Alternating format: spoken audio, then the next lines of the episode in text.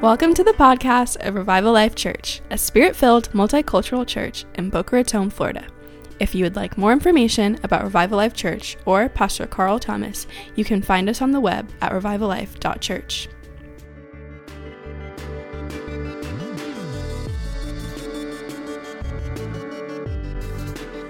Hallelujah. Good morning, everybody. Man, I, um, how about the, the weather's been nasty, right? Like, does anybody here garden at all? And you're like, um, the plants are like, I would like just no more rain, please. Like, um, if we can get to a reasonable amount of rain, that would be fine. Uh, it was pouring last night. Uh, and I need to remind you all that you are representing six or seven people each. And so I need some, yeah, no, no, no. And, and this is entirely for two reasons to trick the people online, number one, and for my ego, number two. That's why we're doing that. Hallelujah. Good morning. We are in the midst of our message series, uh, um, uh, Father Issues. Nobody in here has father issues. I'm so glad. Um, I'm, I'm glad that my kids are never going to have father issues. You know, it's funny when you raise kids, you're like, they're not going to have father issues, or you know, they're, and then it just just different issues. That's all. That's all. That's what you can plan to have there, and hopefully, not as deep seated, but Apparently, I feel like sometimes you're sitting with your uh, family and you're like, why do I have a feeling I'll be talking about this in 10 years laying on a couch, right? Like, how do I. How do I feel like we're going to be having this conversation again? Hallelujah. Hey, so um, Travis brought the word last week. I thought it was so good. Thank you so much, Travis Thomas. I don't know if they're going to be here this morning because people uh, around them, I think, were sick. I'm not exactly sure how that goes. Uh, but we uh, started our uh, series talking about uh, the Azusa Street Revival with Charles Parham and uh, William Seymour. Hello, people online. So wonderful to see you this morning. Say hello in the chat. Uh, and so we spoke about them who were really neat people, had, had, had some issues, right? Um, we talked about yesterday, we, or excuse me, last week, we talked about Martin Luther, who is pivotal to our church history. Um, you cannot overstate how significant he is in the history of our church. Had some issues. Um, and so uh, we're going to continue with that today. And uh, before I fully get into this, um, I, um, I knew when we were coming back uh, from the Rona, uh, I knew pretty much that we were going to have a season of it just being family here for a couple weeks. And I wanted to tackle a couple things that I wouldn't necessarily tackle in normal Sunday morning services. I felt like the times dictated it. I felt like the maturity level in the room uh, dictated it. And so I just want to kind of get into it. And so we got two more weeks, this week and next week in this message series. And then we're going to do uh, a message series just kind of going through the Gospels, what they are, what they, what they wrote about, what they're for. And we're going to kind of see uh, a pattern in that. And just we're going to learn about the, the Gospels. I think it's going to be a neat uh, series. But we're going to finish this up uh, next week. Um, we, we talked about how each of us has been given by our fathers a complicated legacy because it was given to us by complicated men, right? Complicated people produce complicated legacies. Uh, nobody is purely good or purely evil other than Jesus, right? And so Jesus is only good. Can I get amen? That was a that was a prompt right there for you to just amen. Hallelujah. Yes. Jesus is good. If you get nothing out of today's message other than that, Jesus is good, right? Everything he does is good. And, uh, and so, but the, even the disciples of Jesus, and he was their spiritual father, didn't understand everything he did and still got complicated legacies, right? And so we, we in our lives have to kind of sort out what we have inherited naturally, spiritually, emotionally, that wasn't necessarily grounded in goodness. We, we, we need to hear about stuff so we can say, okay, wait a minute, this actually wasn't so great. This, wow, that, that, you know, I don't believe any of these church fathers meant to do the church harm. But that happens when our hearts aren't right and when we're raised in a home, be it natural or spiritual home, and if somebody's heart is not perfectly right, we inherit some things. And we didn't even know that we learned it that way. And you don't find this out until you get married because you always knew one way to do things and then you get married and they're like, why would you ever do it that way? And you're like, well, that's the way it's supposed to be done. Because that's how you did it growing up. And you find out that they did it completely differently in their home because their home didn't learn correctly, right? And so you have this conflict, right? And you have this conflict, and they're like, no, no, no, this is the way it's always been done. And you're like, well, that's the way it's never been done. Hello. And so we, that happens in the natural, so much more in the spirit, right? Where we are taught purposefully things that aren't necessarily great. And we have to be open enough to allow Holy Spirit to show us some things that we can keep the good stuff we learned from our spiritual fathers, and we can kind of dump the stuff that wasn't so great, right? And so this is this is what we're doing. It's not our heart to dishonor anyone, uh, but to really honor these men. I believe that they would want us to speak the truth. I, I don't want to be the man I was 20 years ago, and I don't think it's dishonoring to tell you about things that I wish I hadn't done. And it's not dishonoring for you to come to me and say, hey, remember when we did this? What was up with that? And I'll be like, well, yeah, I don't really believe that anymore. Right? That's not dishonoring. That's actually mature, and it's called growth. Amen. Right? And we should be able to grow. Yeah, no. So the Lord spoke to me uh, last night, and I really had this strong sense as I was in here, just getting ready for today. I was praying and uh, just kind of finishing up my message, and He told me uh, I just started seeing this pattern. Uh, I've, I've just seen a lot of miracles happening in people's lives, even very recently, even in the midst of really hard issues. Um, and it's it's really uh, I've seen people in the fire, as we sung about, coming out like gold. And um, and uh, the, the the the thing that He told me was that long term issues are being healed in this season. Uh, and that encounters with Holy Spirit will be awakening first love and a hunger for the first love. And so, ha. And so we're going to pray for that at the end of service corporately. So I'm going to try to move quickly. Amen. What time is it? 9:33. All right. I'm going to try to move quickly for Carl. All right. Today, today uh, we are talking about Jonathan Edwards. You probably heard the name Jonathan Edwards. Jonathan Edwards uh, was born in 1703. And of, of the people we're going to talk about today, he's probably the best looking chap. That should let you know where it's going from here, right? Um, these, these folks, they didn't have uh, social media, so you didn't have to be so good looking back then as you do now. Um, and so Jonathan Edwards uh, was uh, a pastor. Uh, he was a theologian. He um, inherited uh, the pastorate from his grandfather, uh, preached in his grandfather's church. He was a he was a revivalist at heart. Uh, and um, that's why we are so connected to him. Jonathan Edwards was brilliant, absolutely brilliant. Uh, the writings that he wrote on theology, based on his own revelation and learnings, are still cited today, still being used today, hundreds of years later. And generally in academia, you don't cite a work older than 20 years old. And uh, they're still using his books that he wrote in the 1740s, 1730s. Interestingly, when he was uh, growing up, is when science was really kind of taking off. Science was becoming a big deal, and so many Christians were saying science was against faith, and a lot of Christians were losing their faith because of science, and a lot of Christians were denouncing Christianity, and they were becoming deists, which means I believe there's some sort of God, but there's not a personal God like Jesus, you know, uh, Holy Spirit, Father God. Uh, and so they were becoming deists, and um, Jonathan Edwards, he, uh, he looked at science and um, he loved to study science. He said other people lost their faith, but he said, to, he said the natural world is evidence of God's masterful design, right? Science is not opposite faith. Amen? If God created it, we can study it. And the only thing that can happen is we misunderstood how God created it. That's all that can happen, right? It, it's impossible to disprove God. You can disprove what you thought about God, but you can't disprove God, right? And so he began to preach uh, in, in Connecticut, which is where he came from. And he used to preach, and revivals were exploding in Connecticut. He, uh, uh, over 32 revivals um, broke out in different communities as he was preaching. And uh, he preached what Luther had discovered, which we talked about last week, uh, that salvation came by faith alone. And because of this radical idea that salvation came by faith alone, not by works, not by memorizing creeds, not by being baptized in the church, not by wearing the right clothes, not by being voted on by the church board, but only by faith in Jesus Christ. And believe it or not, this was a radical, radical teaching back then. You would join the church much like you would join any other club Uh, you had to be admitted to the church, so that means you had to memorize certain things and agree to certain things.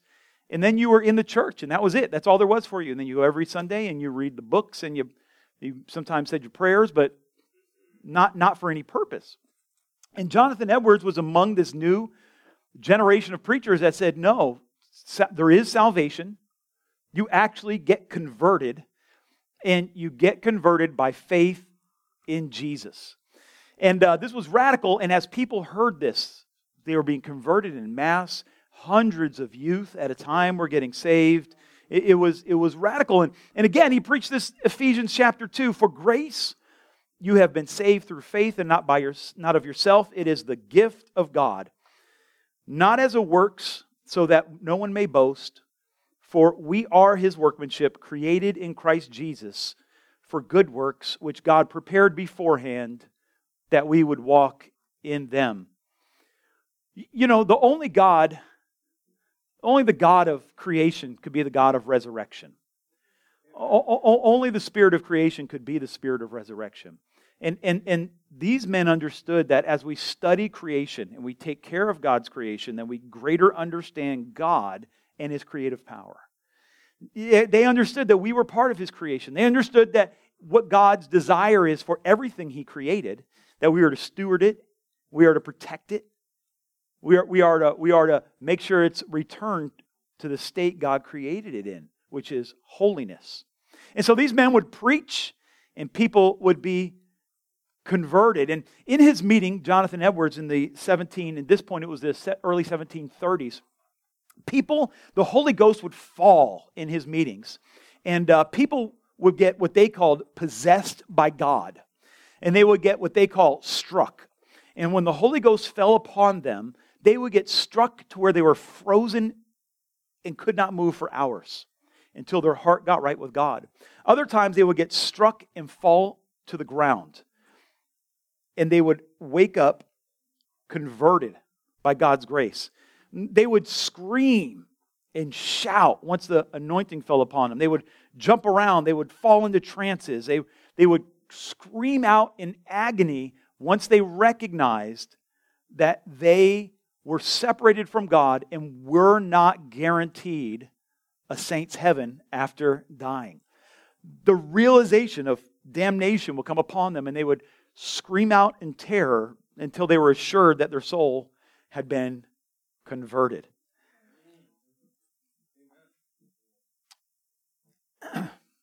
What I admire so much about the men we're about to talk about very briefly was that they didn't care what the meeting looked like. They didn't care if it was orderly or crazy. They didn't care if they were popular or unpopular. They didn't care if preachers liked them or hated them. They didn't care if they were following fads or not. They wanted to see people connected to the presence and power of God. Can you say amen? They knew that God was moving and they knew the Holy Ghost was stirring things up in their region. And they knew that salvation was not just something taught in the Bible, but that something people could experience today. Jonathan Edwards said that salvation was conversion to Christ, it was the experience of moving from spiritual deadness to joy in the knowledge that you have been chosen by God for salvation. The joy is rooted in the joy. Amen. Yeah, yeah. The joy has been rooted in that you have been chosen by God for salvation. This is what their joy was rooted in, not in did I get into this college or did I get the right mate or did I have the right car or did God bail me out? I know that my eternity has been decided. And so he began to write about it. He's a brilliant guy, and his writings went all over the colonies because the United States hadn't even declared its declaration of independence yet. And so his writings went all over the colonies and, and even to England. And as they read his testimonies in England, revivals were breaking out. And so as I talk about what was happening in England, I have to share some of his homies. I'll call the three amigos. We got, we got Jonathan Edwards over there on the right, and we got John Wesley in the center, which he looks tired. In all his pictures, he looks tired.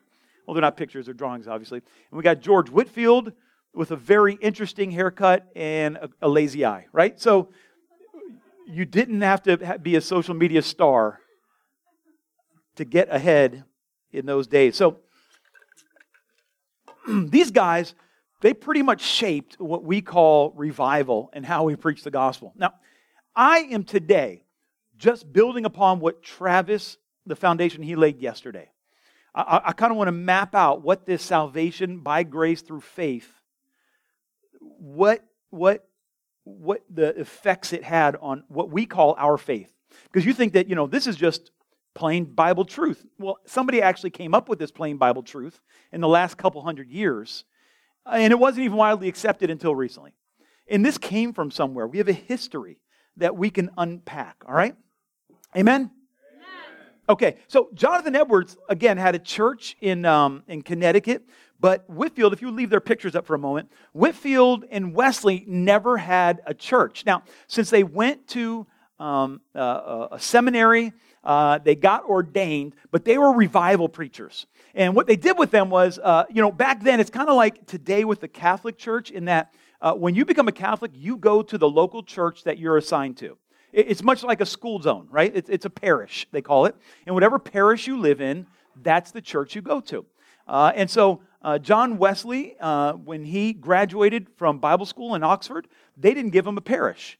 Uh, they made him, they made him a, a, pastor, they ordained him, but they didn't give him a parish. So he didn't have, he didn't have a church to preach in. And, uh, and here, here's kind of uh, how this goes. Uh, Wesley and Whitefield both never had one. Uh, the Wesley brothers, it was John and Charles Wesley, uh, they were going to Oxford together, and they had decided that they were going to form a little group, and their little group was going to begin just trying to better themselves. So, three or four nights a week, they would get together at Oxford and they would read books, they would study the classics, uh, and they would talk about the classics, and on Sundays, they would uh, they would study a book of theology. And, uh, and then they began to pray together a little bit more, and they began to hold one another accountable for living a better life. Now, this group was so separate from the rest of the students, they, were, they came to be known the Holy Club. They didn't call themselves the Holy Club, other people called them the Holy Club. A lot of pastors these days like to name their own ministry. Just let somebody else do that, uh, whether it be, you know, a master apostolic prophet or whatever, whatever they want to call themselves. Let other people call you that. Just teach the word of God. And so, since the uh, since um, they were called the Holy Club, when when Wesley graduated and he went to minister, he uh, he left and um, uh, Whitefield was still there. Y'all, y'all follow me? Am I telling this okay? Okay. So Whitefield was still there in Oxford.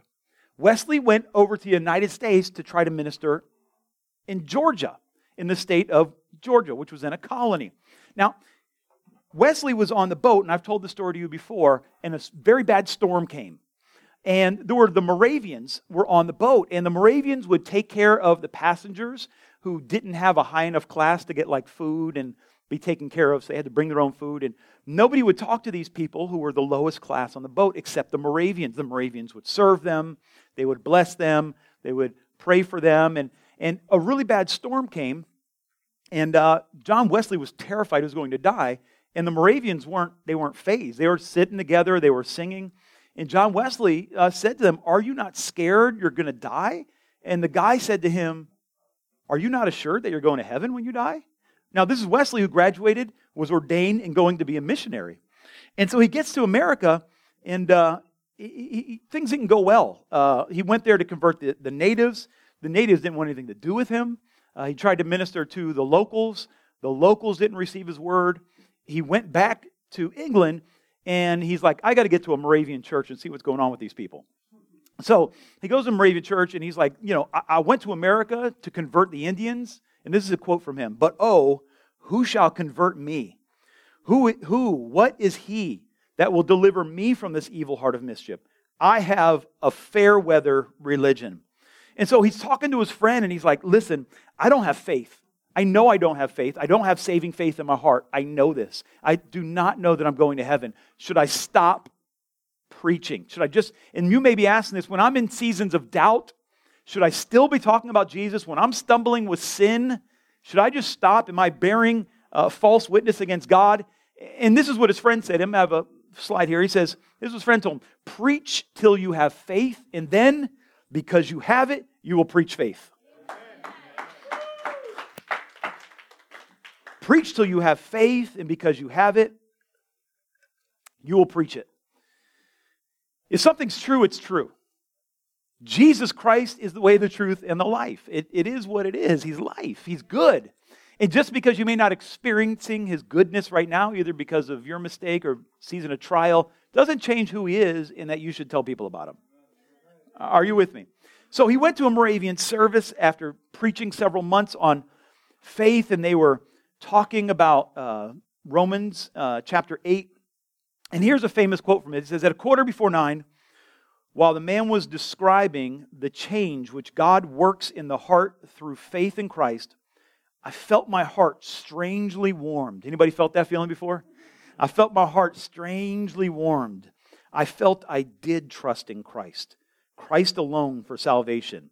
And an assurance was given me that he had taken away my sins, even mine, and saved me from the law of sin and death. Hallelujah.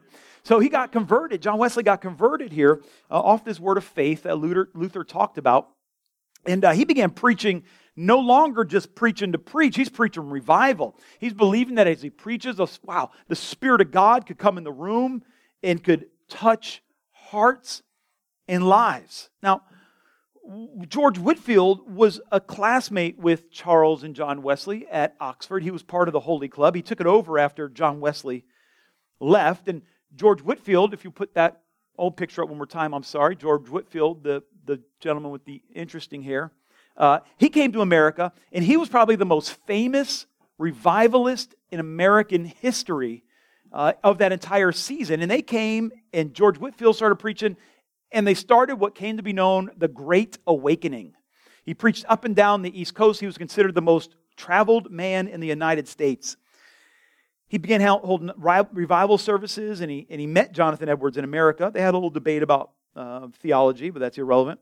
Um, and, and, and, and Whitefield is known for allowing slaves into his meetings. Now, he wouldn't let them intermingle, but he would preach to them. He believed that they could get saved as well.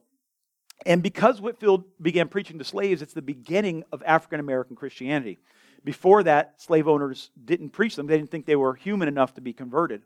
And so he went back uh, to England and he came back in 1740. Now, 1740 to 742 is the height of the Great Awakening. And he preached a series of revivals.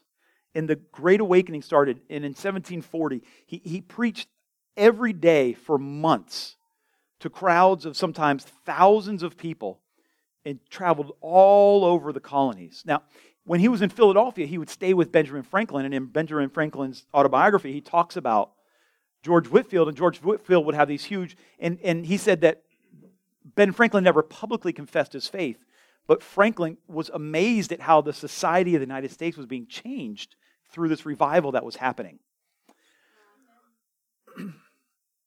and so the house that he owned in Philadelphia, he gave to Benjamin Franklin uh, as part of an inheritance to be used for the public good. And it is now the center, and that land is now what is now the University of Pennsylvania, which is an Ivy League school, which is part of his legacy. But most of you um, may not have heard of George Whitefield, and there's a reason for that. Let me unpack their theology really quickly. They believed that a crisis is when you realize you are living your life without God. Once that realization comes, it creates a crisis in your heart. And they felt if we taught people you're right with God without having that conversion, we've now endorsed a gospel of works instead of teaching people to put faith in Christ. Does that make sense? Just because we get somebody to say something or we get somebody to do something or people go to church doesn't make them a Christian. We say amen. amen. You have to have faith in your heart that you have been saved by Jesus. And again, salvation is a gift from God, but you have to want it. You have to actually want it. And this is what these men were teaching. You, you couldn't just make somebody Christian, there has to be a desire in their heart, and he called that a crisis. George Whitefield, Jonathan Edwards, they made people to get them to this crisis, they made them scared of hell. And this is where that scare people in the salvation came from. Jonathan Edwards had a very famous message. You can read it these days. It was called Sinners in the Hands of an Angry God.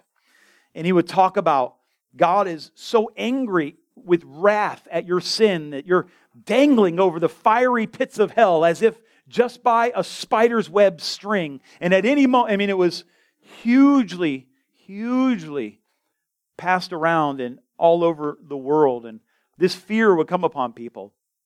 And they would put their faith in Christ. It works. I, I believe there's a better way, but uh, I'm not going to criticize Whitefield. Uh, John, so, so Whitfield, Whitefield and, and Edwards kind of scared people out of hell. But John Wesley had a different approach. John Wesley, he wanted people to long for holiness.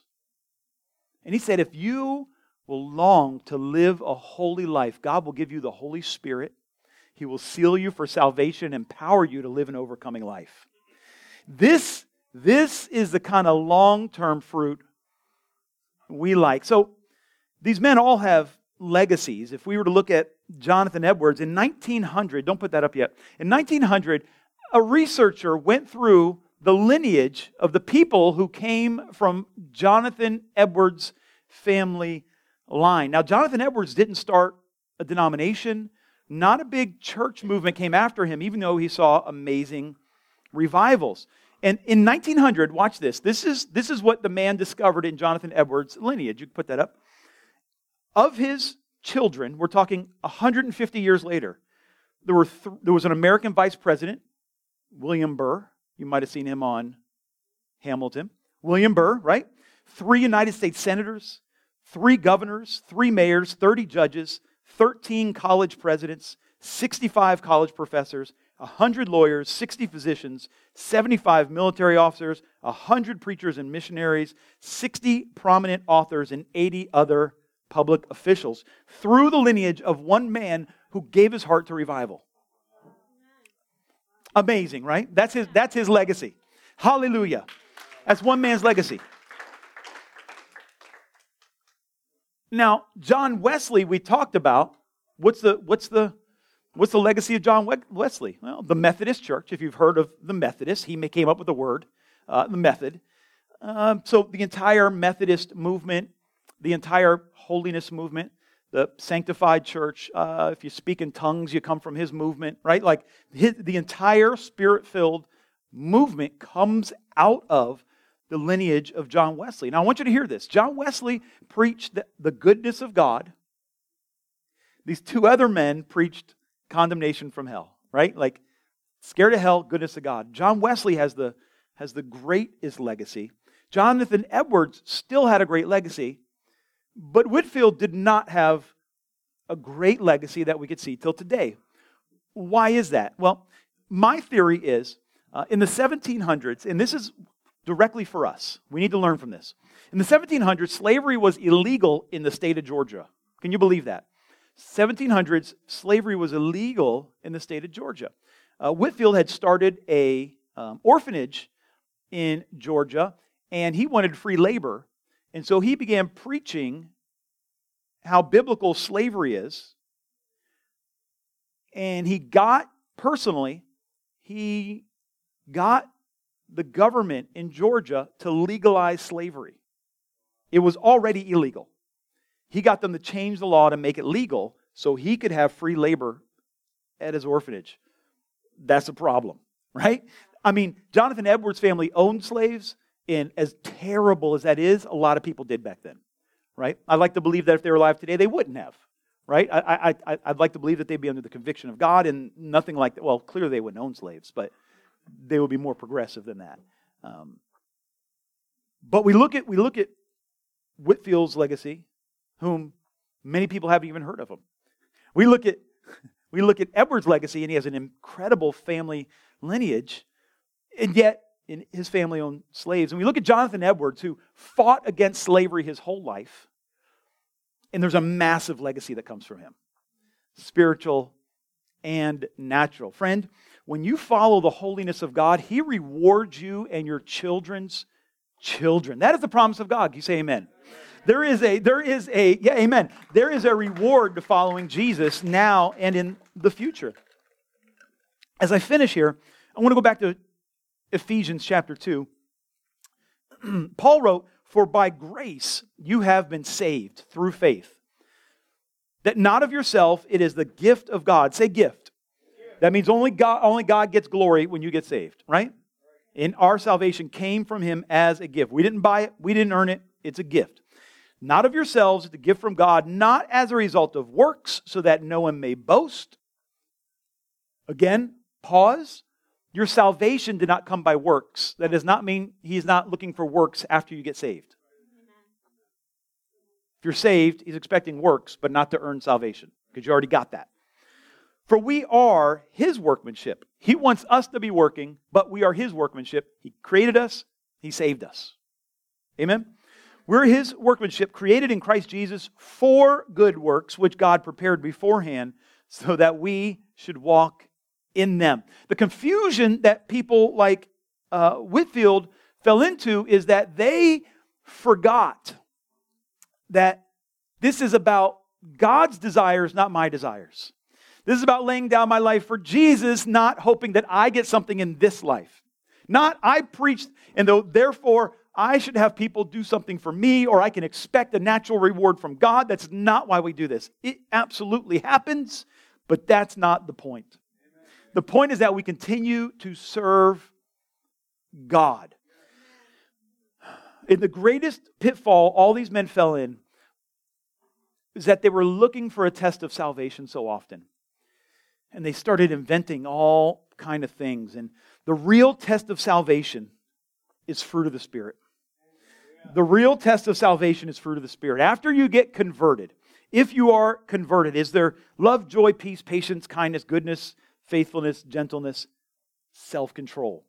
When you start not seeing these things in people christ is not there. This is the fruit of the spirit. If the spirit of christ dwells in a person you get this. Now, people can do these things without, right? There are nice people out there because we are all created in the image of God and not everybody's given their life over to the devil. I'm not talking about salvation. I'm talking about there's nice people and there's mean Christians. But if we want to know the Holy Spirit is at work, this is what we look for the fruit of the Spirit. So here's what I would like to do in my remaining three minutes I'd like to pray for you. And I want to pray specifically for people who feel like, I need this work of the Spirit in my life. I need, I need, number one, maybe I need just convinced. I need convinced that I'm right with God. I need convinced that Jesus has saved me and washed me clean. Number two, I want you to respond if you're like, I have been looking for something other than the fruit of the Spirit in my life. I have been looking for God to come through on certain things. I've been looking for God to manifest in me in wealth or financial security or relationship or classes or popularity or even my mental health. Something other than I need to be focusing outwardly as the Lord has shown me. And third of all, I want, um, I want to pray for those who want to respond to this world with a supernatural love. I, I, I um, where there is supernatural uh, chaos in the world, the world requires a supernatural love from the church. And there's chaos in the world right now, friend. And the church doesn't need, or the world doesn't need us to become the world and memorize their arguments. The world needs us to be the church, where we love beyond our capacity to love. So if you would like me to pray for you, I want you to stand up right now and we're just going to pray. We're going to pray together. And uh, what I'm going to do is I'm going to pray, and you're going to pray in the you're going to pray in the Spirit, or you're going to say Amen. And we're just going to go in for a second here. All right? Yeah. We're going to go in for a second, and I'm going to probably raise my voice, so I'll be a little muffled. So I'm going to I'm going to, I'm going to put this up. So I just for those within spitting distance, normally you just get the anointing but today, who knows what you'll get? So I'm just going to pray with a mask on. Amen. I've told you before, I'm a prideful man, and I don't want anybody saying I gave him the Rona, right? So, hallelujah. Come on, let's pray in the Holy Ghost. Father, in the name of Jesus, Holy Spirit, you spoke to me that long term issues are falling off today. Father, you spoke to me that deliverance is happening today. You said that people would have wow, encounters with the Holy Spirit that would awaken hearts today. And so, right now, Father, we lift our voice to you. We lift our voice to you, Jesus. Come on, this is your moment right now. We lift our voice to you and we say, You didn't stop doing this in the 1700s. You give assurance of salvation. You give assurance that we are yours, Father. You convert people. You, you strangely warm our heart when you give us Holy Spirit and you give us a new capacity to love. I pray in the name of Jesus. Wow. Wow. Wow. Wow. Ha, ha. Deliverance is happening right now. I just, I, I feel this. Maybe you're online. Go ahead and pray with us. Deliverance is happening right now. In the name of Jesus, that your spirit, Father, would be poured out into hearts. That your spirit would be poured out into hearts and you would give a supernatural love, Lord. You would give a supernatural love. Come on, pray in the spirit. Come on. A supernatural love, a supernatural ability to love you, Jesus. To love others. To love people that they hate a supernatural ability to speak words of grace against people they are not fond of. Father, in the name of Jesus, in the name of Jesus, come on, we're pray for the power of love right now in our lives. Father, in the name of Jesus, that you would give me, you would give me a supernatural power of love. Love. The evidence of my salvation will be joy instead of bitterness and anger and, and fighting and finger pointing name calling. Oh, Jesus, love, joy, peace, patience, kindness, goodness, faithfulness, gentleness, and self control. Please, Jesus. Jesus, that you would move in our hearts, Father, even those who haven't made the full step to be a Christ follower yet, Father, that you, a good God, would pour out these gifts in their hearts, Lord. You are a good Father, and you said, Whoever lacks wisdom, let him ask of you, and you'll give it freely. Father, you didn't qualify that. So, Father, I pray in the name of Jesus, you would begin to help people convert their hearts to love and the fruit of the Spirit, those who are uh, anxious and paranoid, that you would give them faith. Come on, come on, come on, come on, come on, come on. We're praying for people here. We're praying. Come on. Give us, give us a heart of love. Wow, a heart of love, Jesus. A heart of love, Jesus. You love this world, Father. And last but not least, I want us to pray that we need a hunger for holiness. We need a hunger for holiness.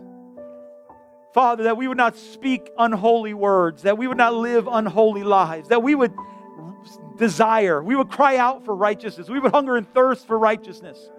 We would hunger and thirst for your holiness, that we would protect our eyes from what it sees and our mouths from un, un, unholy words of accusation and gossip and bitterness, Father, that we would, we would, we would protect our ears from unholy slander, Father. We would uh, protect our hands from touching things that are unholy. We would, we would, we would only desire good things, things that are beneficial to us, Lord. We, that you're, by your Spirit, by your Spirit, by your Spirit. I see, I see, wow, I see someone getting delivered right now of self hate. That is unholy. It's unholy. I see it. I see your, the, the critical self spirit being lifted that crutch is being taken away from your life, that you constantly criticize yourself. You're being delivered of that false comfort right now. And I declare the comforter has come. The wow, the, wow, the comforter has come. Yeah, yeah, yeah. Come on, the comforter has come. And while, while we're standing, while we're standing, it just go ahead and close your eyes. I'm not going to ask anybody to lift their head, but just I just want this between you and God. Put your hand on your heart and just begin to tell him, you know, the, these, these words in your own words, but begin to tell him, hey, this heart is yours. Do whatever you want with it. Move in my heart in love. Move in my heart in peace. Move in my heart. Help me deal with stuff that I can't deal with. I declare over this heart right here, you are going to treat the people in my life well. You're going to love well. I declare over my heart, you're going to love well. You're going to love and not hate. You're going to be an encourager. In Jesus' name. Amen and amen and amen. Give a clap offering to the Lord if you would.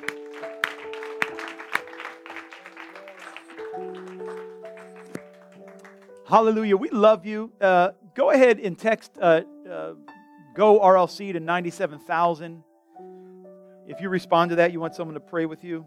Thank you for your attention.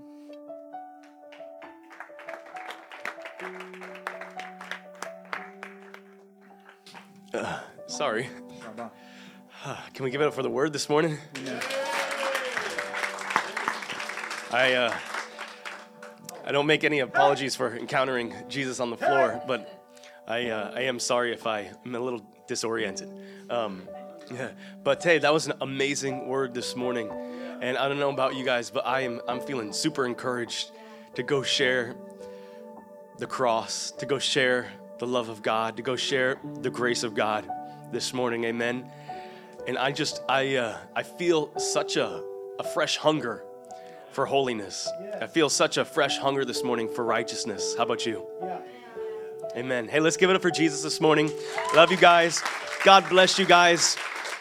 Really quick, you can text uh, RLC Go to 97,000 Sorry, go RLC to 97,000 if you need prayer, specific prayer for anything, or if you'd like to join a serving team. Thank you guys again. We'll see you next week. Give it up for Jesus one more time. God bless you guys.